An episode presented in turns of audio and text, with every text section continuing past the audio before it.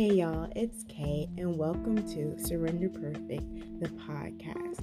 I am so excited and amazed by just how much this podcast has grown. I did want to thank you and really just give a shout out. There's this really is a global family.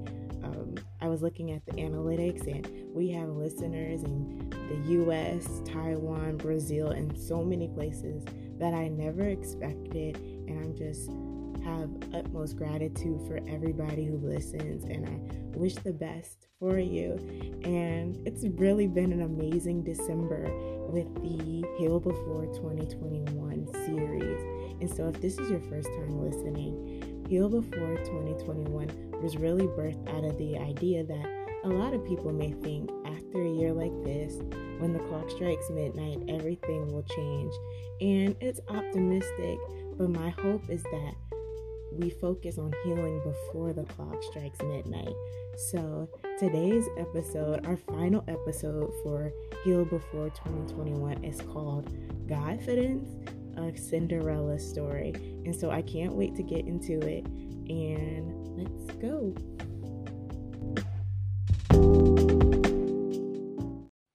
So, the concept of today's episode was actually rooted in a question asked by one of my friends um, how do you get confident in who you are? And at the time, my answer wasn't really about myself. My confidence is rooted in God and my faith. So that's why I call today's episode Godfidence instead of how do you get confidence. And in all actuality, we're going to talk about multiple factors and how they influence each other in your confidence. So, one way we find a clear definition of um, confidence is by defining what it isn't. And so, I think we all can de- agree that um, the opposite of confidence is insecurity and struggling with insecurity. But I think another um, definition of what confidence isn't can be at times um, being comfortable. So, my first point I wanted to discuss is struggling with insecurity can really be um, resistance to change. So you have to learn that if you want, if you're in the point in, if you're in the point of your life where you're wanting change, it's gonna require you to fight through some, fight through some discomfort, and it's really important to re- realize that life isn't going to be easy and then it, it isn't going to be comfortable. And another major factor in insecurity can be rooted in your thoughts. So, really, this point is about building better habits. So, confidence requires a clear mind, it's about being assured and not confused. Meaning, at times, not only are you going to require being uncomfortable, but you have to change some thoughts that you have grown comfortable with. And these are really negative thoughts that I'm talking about. Changing your negative thoughts can mean changing how you talk about yourself or how you think about yourself, changing the way you think about your life or your um, future. Thoughts ultimately can affect how you feel, how you behave and the relationships that you're around. And so, one major part of gaining confidence, or as I call it, Godfidence, is changing your perspective and being comfortable and getting more uncomfortable in a positive way, as well as being secure and having positive thoughts.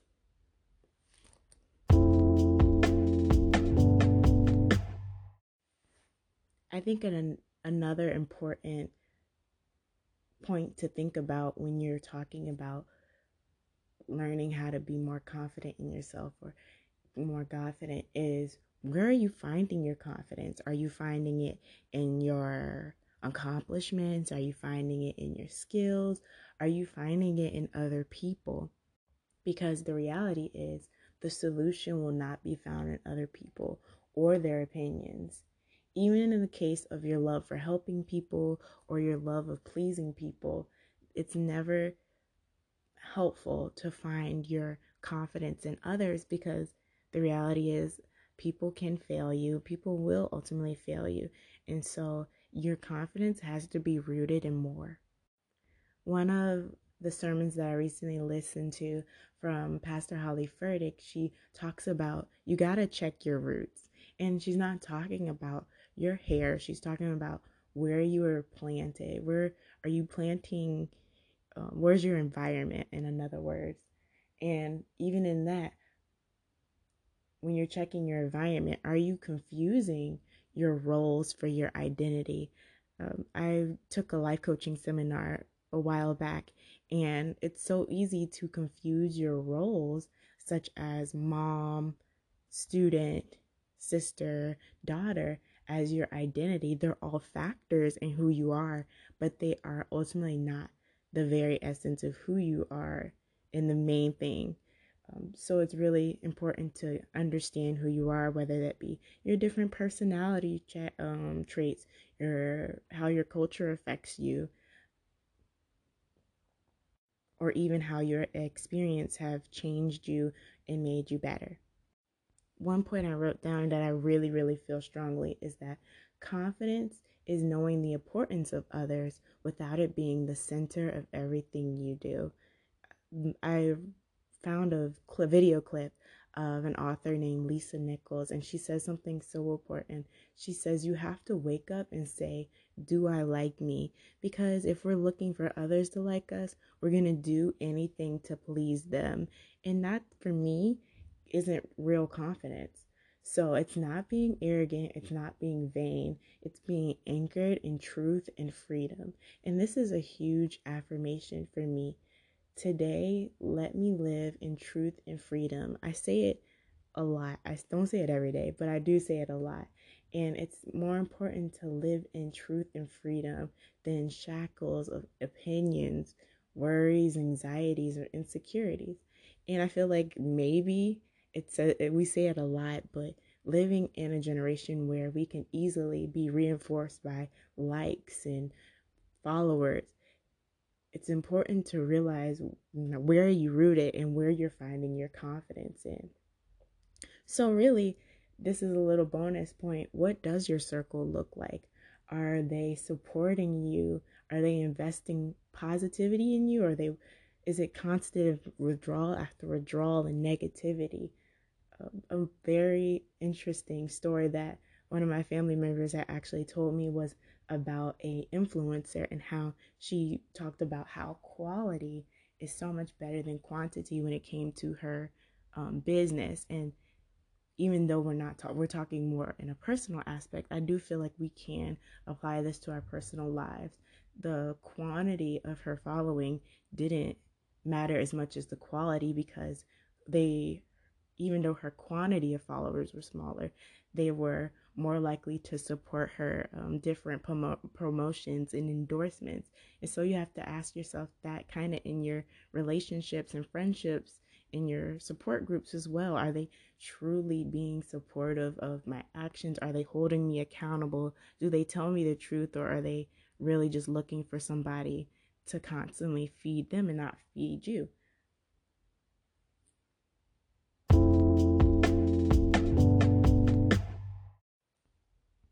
I think another important point that most people wouldn't really correlate with confidence is where you, put in your trust.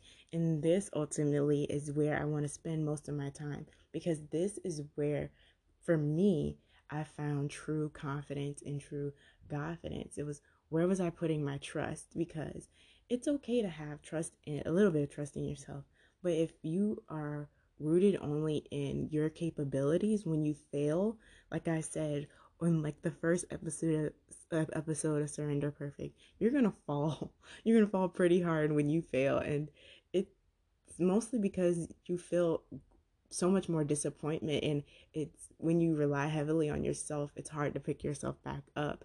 And so i found and this is me sharing my story trusting in god has ultimately been the best thing I've done in my whole entire life.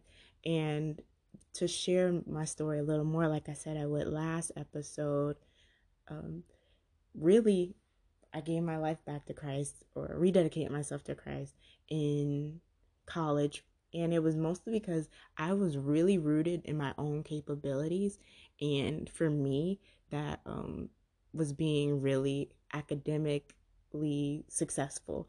And so, as someone who was felt like they were holding themselves accountable to be perfect, and ultimately why I chose the podcast name Surrender Perfect when I started, like I said in the last episode, um, fail, almost failing stats and not doing well in classes, and you know, spending your whole college career studying and still not doing enough, that really was a hinder on my confidence level because I was like, what am I doing wrong? What am I doing wrong?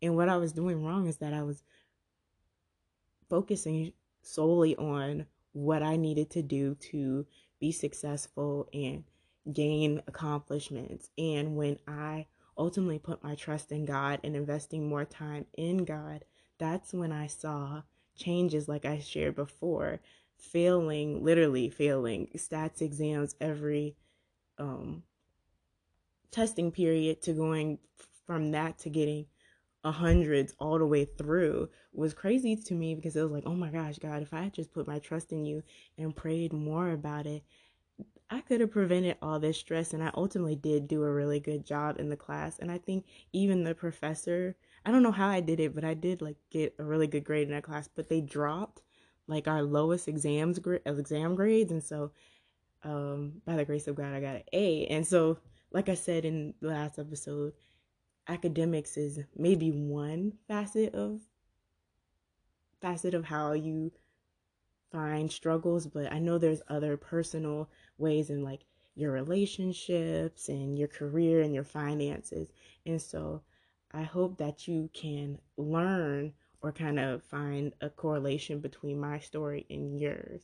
And so, yes, trusting God. And then you do have to have trust in yourself. And it's not that you're trusting solely in yourself, but you do have to have a balance at times of being humble and the humbleness to listen and gain knowledge and glean from others, but also times where you have to be bold and stand up for yourself. And so, trusting your own, trusting that you have the right skills and that you have the ability to gain the skills that you don't have if you need them and you don't have them at this time. But also, you have to trust the journey and the process. A lot of times, I feel, especially for my generation, which um ironically I'm kind of in the middle. I'm a Gen Zer, but on the cusp, like literally could be a millennial if I had came a little bit earlier on Earth. But really, each um, generation we have this insecurity about our journey. We feel like we should be super accomplished at early ages. And I know it's not just um, younger people, but it's very prominent. And so you have to trust the process and know that the journey is going to all work out and you're gaining the um, lessons and the knowledge that you need. So you may be wondering, okay, Michaela, so I get it. Godfidence um, versus confidence. But what does a Cinderella story have to do with it? You know, and if you watch Cinderella, I hope you have, um, or this wouldn't make sense. Um, when the clock stri- strikes midnight, she's supposed to return into the the woman that she was before, which was, you know, as they make it, you know, rough around the edges, you know, a servant who cleans and not the glamorous, dressed up lady that she was when dancing with the prince. But I feel like when you're rooted in God, we have this kind of ironic situation where God is both the fairy godmother and Prince Charming. You see, for me, this is how I saw it. God is the fairy godmother because we, through the Holy Spirit, He can change you from the inside. And so really what the godmother did in Cinderella's story is she emphasized what was already there there. And so God does the same thing through the Holy Spirit. He will change you from the inside and make you a greater person and really emphasize what was already there that you haven't seen. And also God has been Prince Charming through Jesus. So Jesus has loved us enough to die on the cross. And our Father God always in his word searches for us and runs after us endlessly. The Bible even tells the story of the shepherd who left the 99 sheep just to reach the one. And so that's why I think that he's ultimately the Prince Charming and he knows the hairs on your head. And this is what confidence, if I could compare it in anything, into the Cinderella story is no one will be able to claim they are you. The shoe won't fit. And so, just like Cinderella, we are all individually made and created for a special purpose, for a special design, and the shoe won't fit on anybody else. So, when you think in that perspective, you gain confidence and have the confidence and the Godfidence to move forward however your story goes. You have to trust that you and God are together and that you have been given the skills and the gifts to do what you were called to do. So, what do you think? Do you feel like you know now what confidence is, at least from my perspective? Do you feel like you have an extra step that maybe I didn't talk about, I would love to hear about it either through Anchor or through my Instagram. But what I hope that you gain from this is insight not only that the clock doesn't have to strike midnight for healing to start, but also that you have been given the tools and the skills and the gifts right now to make changes in your life. And so I can't wait to see you in 2021. I have honestly been so happy to have this platform and to see it gaining in um, gaining some type of um, can't think of the word right now, but gaining the um, listeners to ultimately share a journey and a story and help others. So, like I said again, see you in 2021 and have a happy new year.